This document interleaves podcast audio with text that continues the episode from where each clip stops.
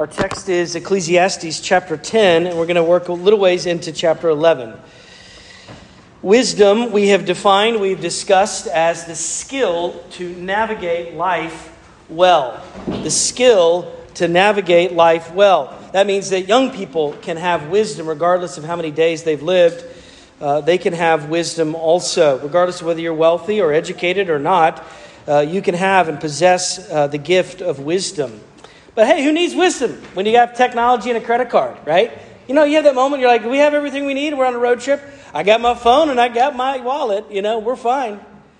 We do get the impression that sometimes if we just have access to Google and Apple Pay or something, we can just, we'll, we'll make it, we'll be just fine.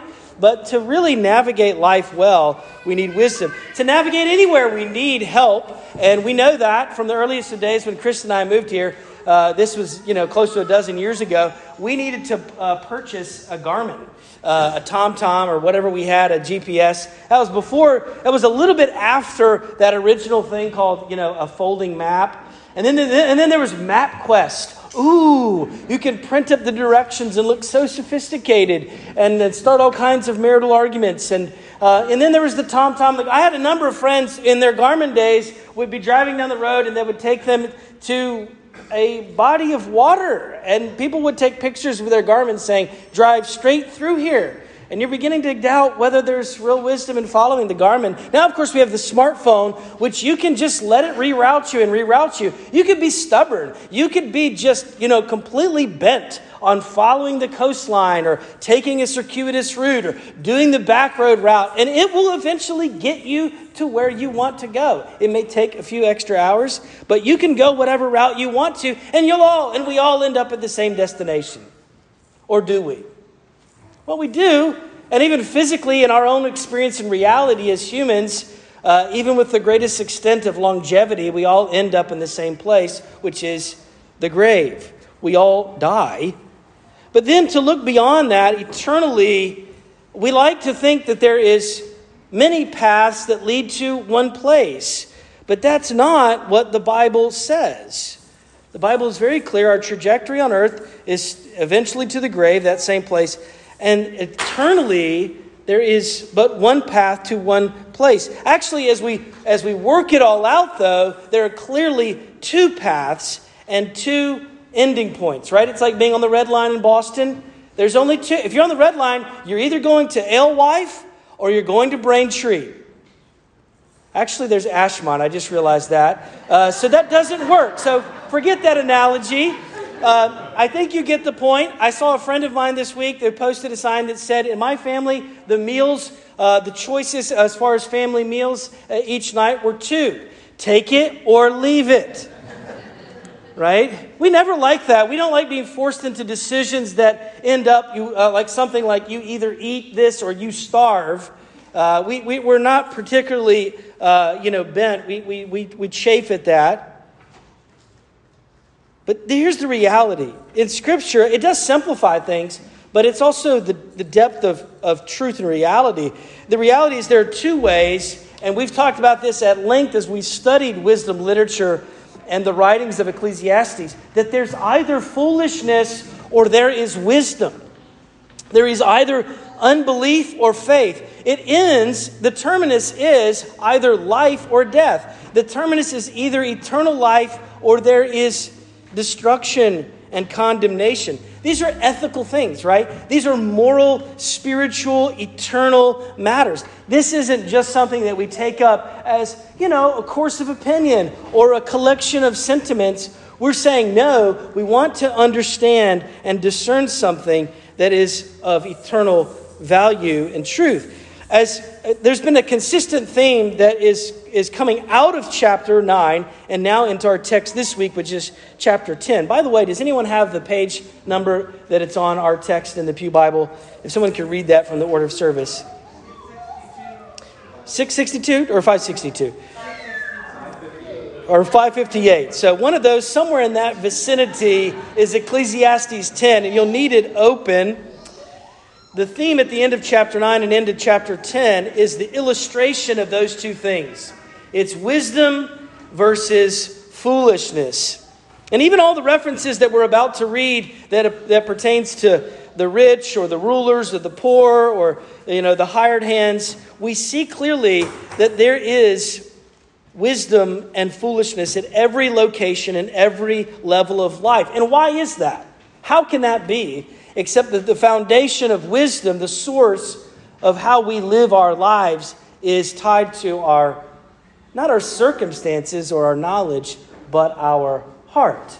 Notice in our text this morning in verse 2, it says, The heart of the wise inclines to the right, but the heart of the fool to the left. No offense, left handed people. Uh, but the, the, the, that's, that's the imagery. The right connotates something of strength here. If wisdom is a matter of the heart, which means it's not merely a matter of knowledge, then wisdom demonstrates and percolates and pro, you know it, it comes up through our choices. Wisdom it comes up through our character and our our our conduct. To be a fool in the biblical sense, to be a fool is not simply to be dumb or lacking information or education. In fact, you could be remarkably intelligent altogether educated and credentialed. You could be, in many people's estimation and according to their own judge of merit, a very sophisticated person, and yet still in your heart a fool. Because a fool is lacking knowledge that leads to righteousness. A fool is someone who's lacking knowledge that leads to righteousness. So to be a fool is not really someone to be pitied because you've got a, a lame brain, as my dad used to refer to, a lame brain problem. It's that you actually walk in evil and against the truth. Elsewhere, King Solomon, who we have been assuming is the writer here in Ecclesiastes as well, it's elsewhere in the book of Proverbs that he writes A fool finds pleasure in evil conduct, but a man of understanding delights in wisdom. And it's the prophet Isaiah who writes, For the fool, Isaiah 32 6, the fool speaks folly. His mind is busy with evil. He practices ungodliness and spreads error considering the Lord. Here's a particularly, a particularly famous verse Proverbs 14 1. The fool says in his heart, There is no God. Why? Why does the fool say that? because he doesn't want there to be a God. Not that it's not believable, it's just not desirable because, frankly, if there is a God, I and we will be held accountable. And I have to live as though a God exists. So, one of the reasons that we should be careful in applying and using and throwing out the word fool is because it's just so bad, it's grave. So, this is kind of what I wanted to establish by way of kind of introduction. Before we dig into this passage, I do want to try to pull out some things by way of understanding and application concerning the, the problem and the, the trajectory of the fool. And, and I want to list actually three overarching problems that the fool has. So here's the outline, even before I read the text. It's listed in the order of service as well. But the fool prefers three things. Broadly speaking, the fool prefers strength before skill the fool prefers talking before listening. And then last, the fool prefers feasting before working. So, why don't you stand? Let's see if you might hear or see these things as we read through this portion of God's Word. Ecclesiastes 10. Dead flies make the perfumer's ointment give off a stench, so a little folly outweighs wisdom and honor. A wise man's heart inclines him to the right, but a fool's heart to the left. Even when the fool walks on the road, he lacks sense. He says to everyone that he is a fool. If the anger of the, the ruler rises against you, do not leave your place, for calmness will lay great offenses to rest. There is an evil that I have seen under the sun. And if it were an error proceeding from the ruler, folly is set in many high places, and the rich sit in a low place. I've seen slaves on horses, princes walking on the ground like slaves. He who digs a pit will fall into it, and a serpent will bite him who breaks through a wall. He who quarries stones is hurt by them, and he who splits logs is endangered by them. If the iron is blunt, the one who does not sharpen the edge, he must use more strength. But wisdom helps one to succeed. If the serpent bites before it is charmed, there is no advantage to the charmer. The words of a wise man's mouth win him favor, but the lips of a fool consumes him. The beginning of the words of his mouth is foolishness, and the end of his talk is evil madness. A fool multiplies words, though no man knows what is to be, and who can tell him what will be after him? The toil of a fool wearies him, he does not know the way to the city. Verse 16 Woe to you, O land, when your king is a child and your princes feast in the morning. Happy are you, O land, when your king is the son of the nobility and your princes feast at the proper time, for strength and not for drunkenness. The sloth, excuse me, through sloth, the roof sinks in, and through indolence, the house leaks. Bread is made for laughter, and wine gladdens life, and money answers everything. Are we paying attention? Uh, verse 20 Even in your thoughts, do not curse the king, nor in your bedroom curse the rich, for a bird of the air will carry your voice, or some winged creature tell the matter. This is God's word. You may be seated. Let's ask his help. Lord, would you please give us light? Uh, the light that comes by the work of your Spirit, so that we would surrender more of our lives uh, to you and to Jesus, who is our wisdom and our righteousness. Would you give us, Spirit, Holy Spirit, your light, so that we would be a light and a ray of hope to people around us? For Christ's sake, I pray. Amen. One of the greatest uh, works of English literature of all time, one of the greatest books ever written, uh, is a book that I love by John Bunyan, 16th century. It's called Pilgrim's Progress. Most of you have heard of it. Pilgrim's Progress. It was actually written by John Bunyan while he was serving 12 years sentence in prison for religious reasons of religious persecution.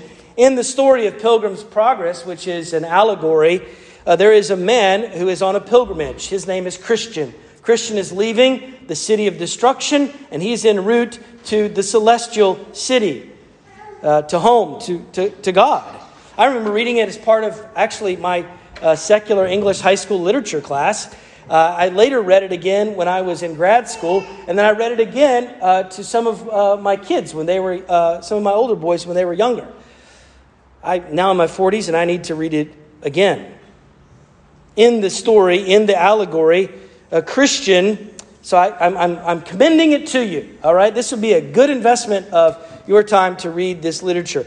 In the story, Christian and his, he has different companions along the way, but one of them is faithful. They've made their way through various journeys, trials, tribulations, temptations, and now they have made it to a particular town called Vanity. They've been in the wilderness, now they're in the town of Vanity, and on their way to the celestial city. You can't go around Vanity, uh, you, have to go, you have to go through the town. And in the town, uh, there is a lustful fair. It's called Vanity Fair. A little bit different than the Marshfield Fair, okay? Uh, I'm sure there's, there's fried food there, which is delightful uh, if you're feasting. And there's lots of feasting that goes on at the Lustful Fair. At Vanity Fair, if you go there, uh, you can get anything, any, any source of, of, of pleasure or leisure, or if you want power, if you want entertainment, it is all there. Trouble and temptation await everyone. And so Bunyan describes this place. He says, it's a fair wherein all sorts of uh, things are sold, he says, such as merchandise, houses, lands, trades, places, honors, preferments, titles, countries, kingdoms, lust, pleasures, and delights of all sorts, as whores, balds, wives, husbands, children's, masters, servants, lives, blood, bodies, souls, silver, gold, pearls, precious stones, and whatnot. And moreover, at this fair, is at all times to be seen juggling, cheats, games, plays, fools, apes, knaves, and rogues, and that of every kind. It's a picture of a broken, fallen, sensual world. It's a picture of Ecclesiastes 10. It's a picture of our modern society. It's an ancient city. It's still around, it's still there. It reflects our modern society. When Christian in the story of Pilgrim's Progress is there, he and Faithful arrive. They look different than the people in the city. They stand out as followers of, of, of Jesus. They stand out. And so one of the merchants, one of the vendors comes up to them and says, So, what are you going to buy? What are you in the search of? And Christian says, We came to buy truth. To which they are immediately mocked, ridiculed, and even worse, they're beaten up. This is what happens. There's taunting. Bunyan writes, they're speaking reproachfully. Some of them call others to smite them.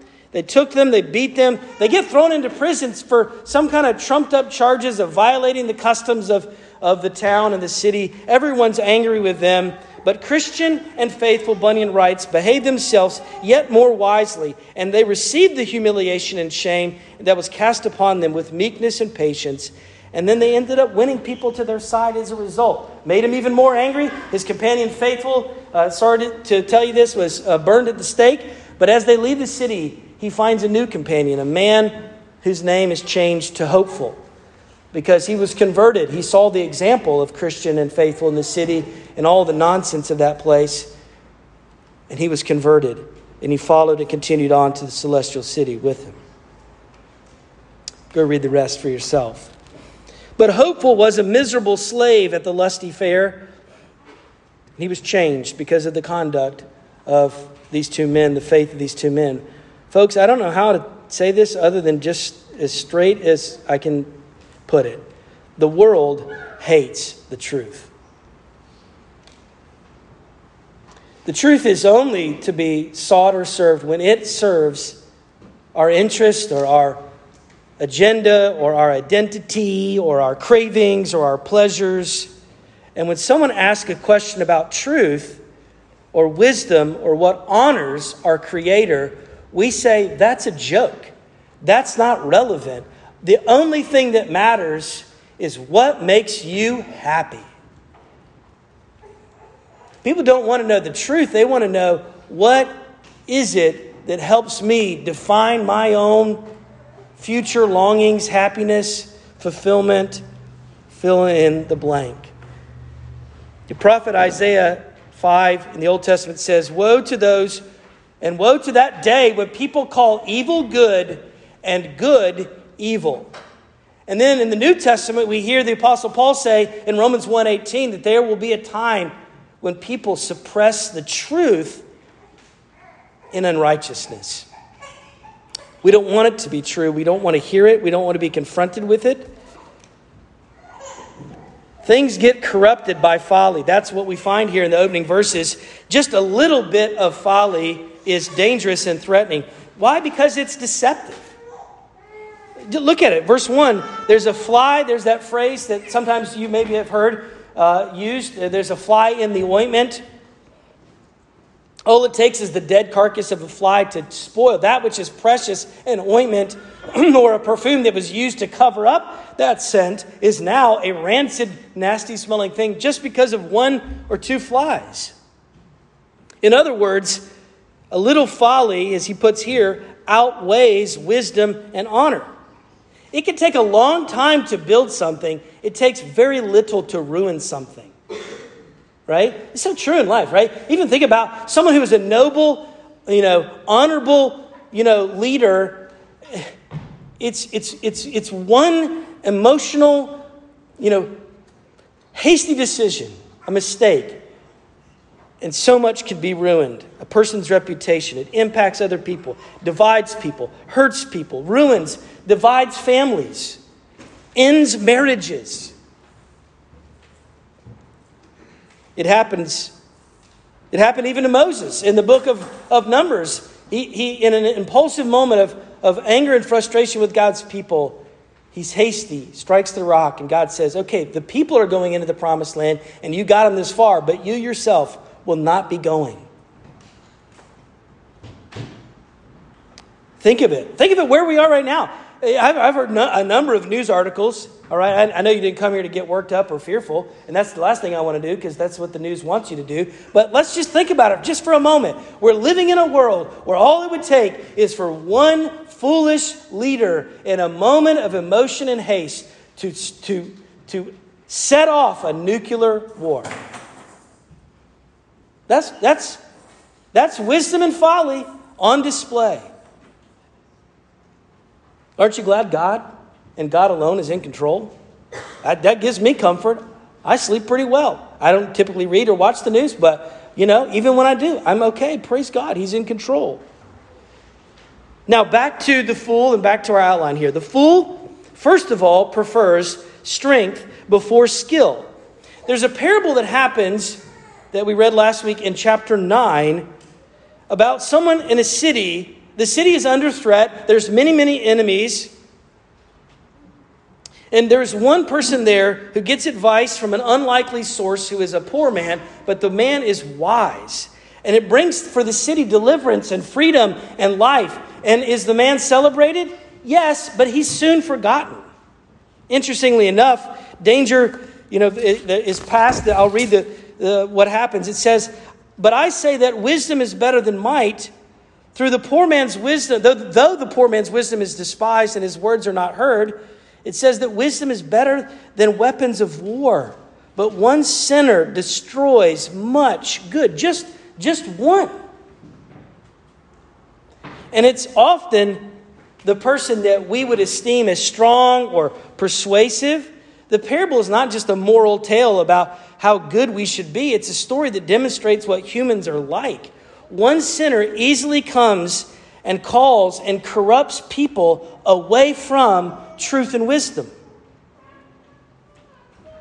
In verses 5 and 6 here in chapter 10, we witness how foolishness appears even in the strength and the authority of earthly rulers. There is an evil, verse 5, that I've seen under the sun. As it were an error proceeding from the ruler, folly is set in many high places, and the rich sit in a low place. So it's, it's, it's strength before skill. That foolish way of working and the mode of operation that says in verse 10, right? What is verse 10? Look at it. It says, if the iron, which is referring to an axe, some of you chop wood, if the axe is blunt and one does not sharpen the edge, verse 10 says, he must use more what? More force, more strength. Is that safe? Well, no, it's not only it's inefficient, it's it's it's altogether dangerous but the person is saying, I'm strong, I'm sufficient, and that can lead to hastiness and carelessness about our work. There's everyday encounters listed right here in our text in verses 8 to 10 of chapter 10. 8, 10, and 11 are all talking about just run of the mill things, right? Remodeling a house and a wall. It's talking about cutting wood and harvesting stones. Except that the strong headed fool who's not talking about preparation, who's not taking extra steps to read instructions, to seek advice, to sharpen the axe. So just let's just bust in this wall and and what happens in the remodeling project? A snake comes out and bites him. An axe comes and you know lops off you know part of his leg. You get the picture. It it is precarious. It's dangerous. It's that moment when the guy who's really strong and brawn and invincible I'm not going to mention how old I think the guy is, but he says, Here, hold my beer. Watch this. I'm going to go inside now.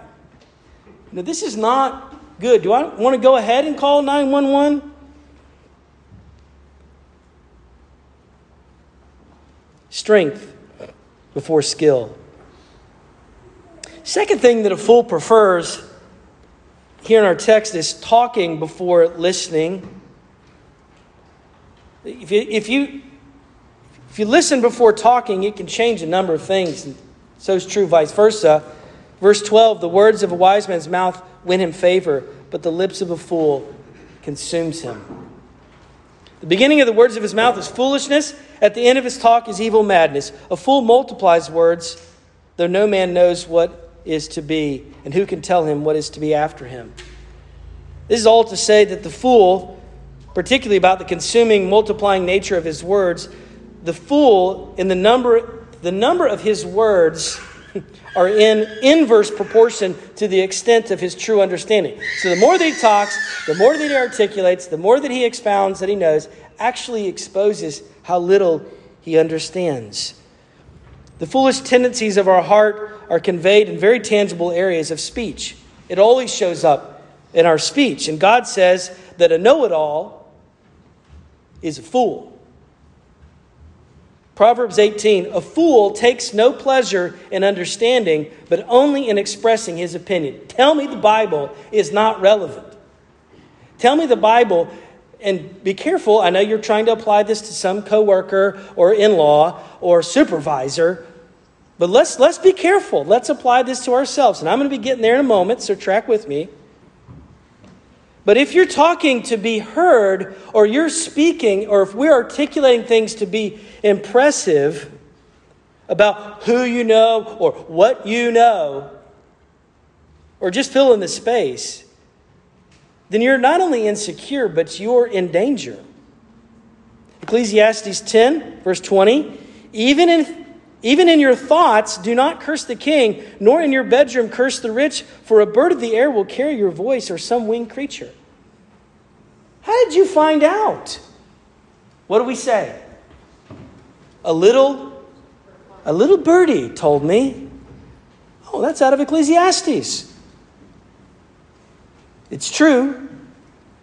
Why? I mean, I'm not too particularly concerned about birds, but the teacher is obviously saying that if you think bad things, they're bound to make its way to your mouth and potentially come out and be uttered in the form of things like gossip I'm just going to tell a little, little secret just one person at a time. Think about this with social media. What you post, how you respond, what's put out there, it'll always make its way back to you. Just assume that. Work from that beginning point. Proverbs 17 28. Even a fool is considered wise if they would just shut their mouth.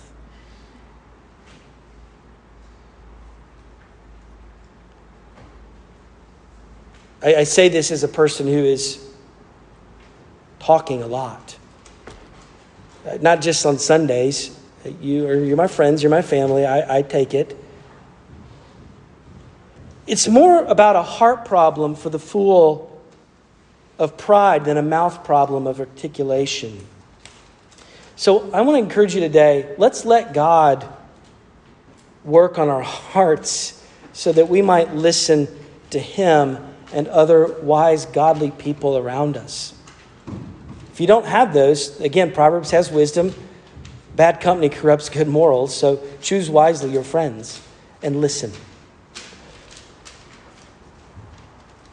Third thing, a fool prefers something else. Not only does he prefer strength over skill and talking over listening, but a fool prefers feasting before working.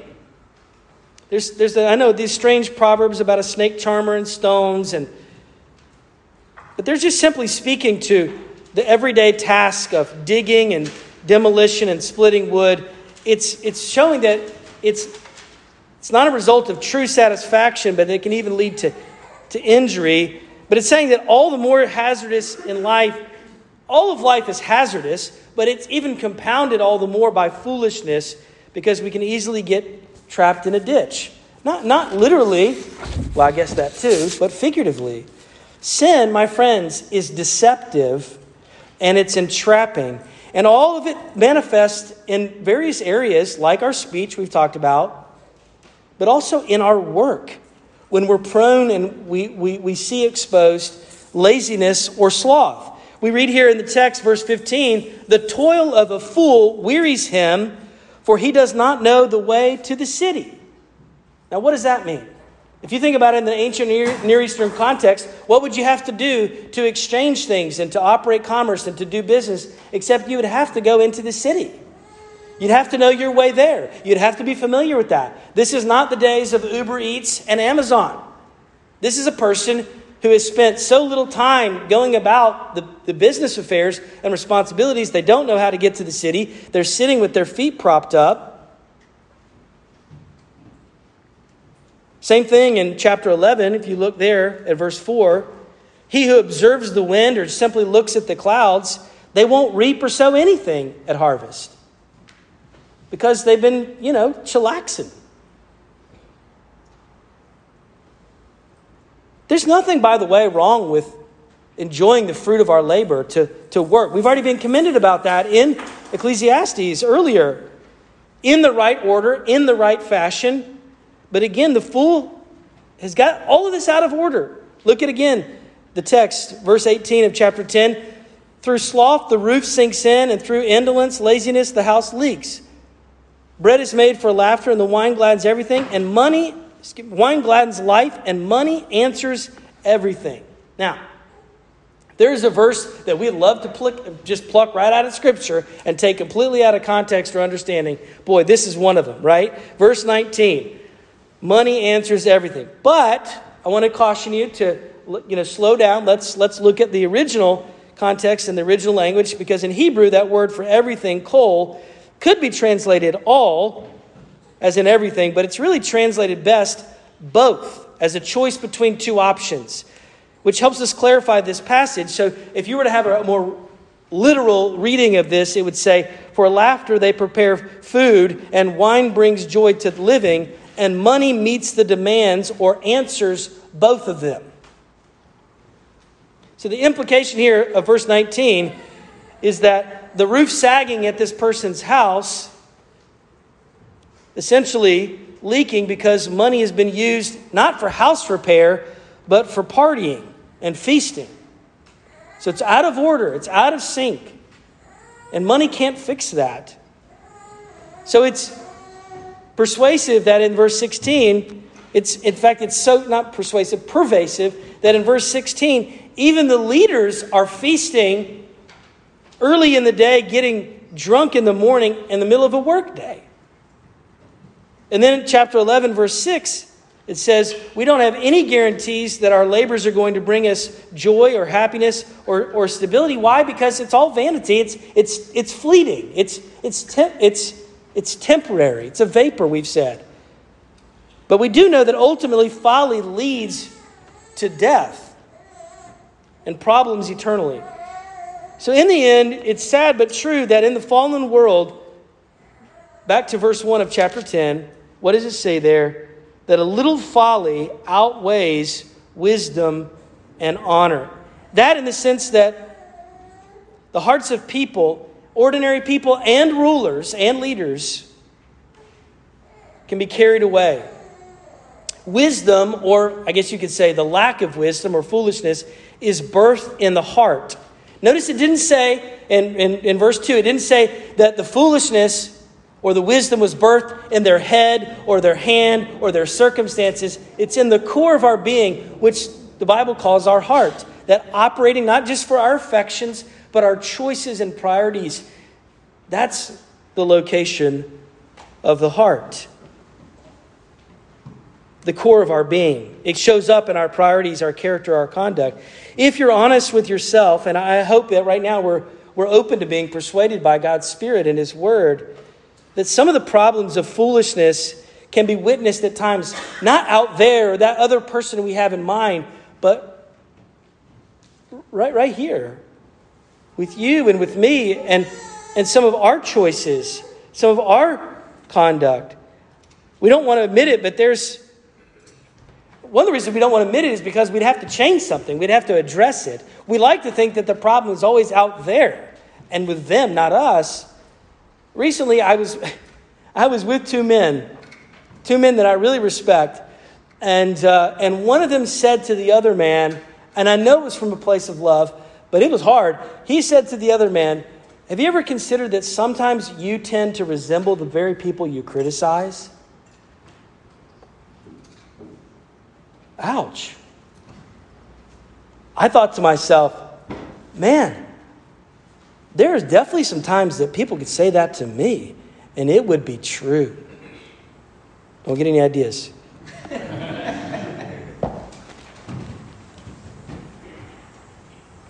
Remember a few weeks ago, I, we were talking about the problem of, of materialism, right? And I asked you, I, I posed a, a point of application. I said, why is it, consider for yourself, why is it so easy for us to identify and locate and see illustrated in other people's lives the problem of materialism, but overlook and not see it in us.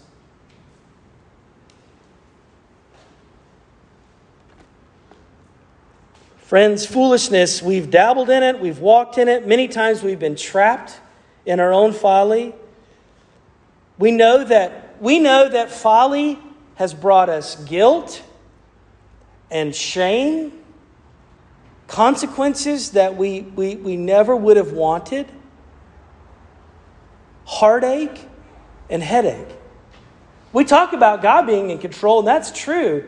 We talk about all the things that we wish we can control and we can't, including ourselves. And that's why we call self control a fruit of the Spirit. Not a fruit of determination and, and self help books, but a fruit of God's Spirit at work in us. And all I want to say is have you fallen into a pit? Have you been bitten? Have your words, there, have, have things that you have done, not if, when? When has this happened for us that we have had an emotional, rash decision and it's gotten us in trouble? I want to tell you, Satan would love for you to just now and then give up. Just surrender. Just go ahead and wallow in the folly. It's easier that way. We need to be alert. We need to be aware. We need to be watchful. That's why we're studying wisdom literature. Because the, the voices of, of advertisements and culture and the emotions that are within us at times cannot be trusted. Although we don't see it blatantly here in our text, I think it's very true of our culture that we love soundbite information and not the deeper things of wisdom. Is that not true? Think about it. One scholar and commentator I read, Iain Provan, had some excellent reflection on this, just as, as, as a problem of our own contemporary culture. He writes The information highway runs directly through our homes in the forms of TV and internet but there is too much traffic and it moves so fast that we're likely to find ourselves playing the role of a dead squirrel caught beneath its wheels than the role of a daring hitchhiker. It's a world in which no one ever thinks to ask whether 24 hour news channels are a good thing. It's just obviously assumed that it is. It's a world in which it is self evident that information technology is more is a more important school or college subject than philosophy, which in the world, have you heard the latest? That phrase, have you heard the latest? Is a more pressing question than, do you know the truth? Provan writes, the truth is that we have never known so much and understood so little. We live in a world, in fact, in which wisdom, at least insofar as it derives from authority and tradition, is routinely suspected, mocked, and despised. We're living in Vanity Fair.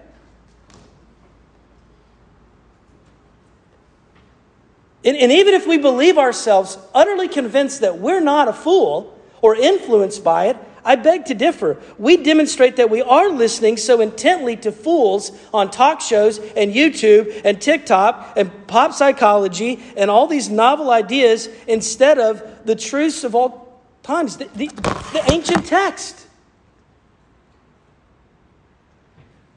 And in the chaos of information and temptation in Vanity Fair, I'm telling you, we desperately need a storyline that helps us piece together all of the noise and all of the chaos and all the sentiments and all of the opinions. It's a larger story that we can inhabit where there is a loving, sovereign God, an author whom we know. We all need wisdom. We need wisdom that's before us chronologically. We need wisdom that's outside and around us relationally. And we desperately need wisdom that is above us authoritatively that we submit to. And even if we possess the benefits of wisdom, and many of us do, thanks be to God, it's still limited. It's still appropriated by men and women. But when it is applied, when wisdom is applied to us by the Lord, it is to life. It is to us life. And just as at the end of chapter 9, it says that all it takes is that one, right? It's the one fly, it's the, it's the one leader, the one person, right? Who can destroy, chapter 9, verse 18, much good. Praise be to God. All it takes is one to corrupt so much. But praise be to God that in His design, in His economy, in His gracious mercy, it also, in another way, only takes one to liberate and to restore and to redeem. And who is this? Well, if you go back to Bunyan's Pilgrim Progress, remember? No one comes to the city, the Vanity Fair, unscathed, except for one. The Prince of Princes himself, when here, Bunyan writes, went through the town to his own country, and that upon a fair day too. Yea, and as I think, it was Beelzebub, the chief lord of the fair, that invited him to buy of all his vanities. Yea, would he have been, he would have made him, the prince of, of prince, lord of the fair, would he have done to him the reverence that he went, as he went through the town. It's a picture. Bunyan is drawing from Matthew when Jesus is in the wilderness being tempted, and he refuses the lies of Satan and the enemy. Friends, contemplate that great hope for us that Jesus, not just as an, exa- as an example, but Jesus as our Redeemer, as our, as our Savior, He went through all of His life. And there was never a moment, there was never a day, there was never a temptation, there was never a compounding stress and pressure that he acted, thought, felt anything foolish. He would believe no lie. He would succumb to no alluring. He, he, you think of all the sins that we've committed internally, audibly with our mouths. And we have a king and a savior who has never done that.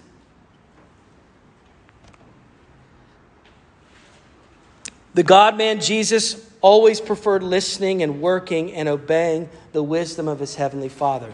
Why is that good news for us? Because that's where we can boast. That's where we can take refuge. It's told to us in 1 Corinthians 1, the Apostle Paul, inspired of God, says, It's because of him that you are in Christ Jesus, hidden, secure. By repentance and faith, you can be united to Christ. Maybe you're not. Today's the day. That in united to Christ, He has become for us wisdom from God. That is Christ, our righteousness, our holiness, our redemption. Therefore, as it is written, let him who boasts boast in the Lord. When Christ, my friends, is our wisdom, his wisdom is applied, yes, to our foolishness, and that is a good thing. But we gain more than simply knowledge and skill, we gain forgiveness. Think about that. Be united to Christ isn't to gain, we don't get infused with more information that distinguishes us.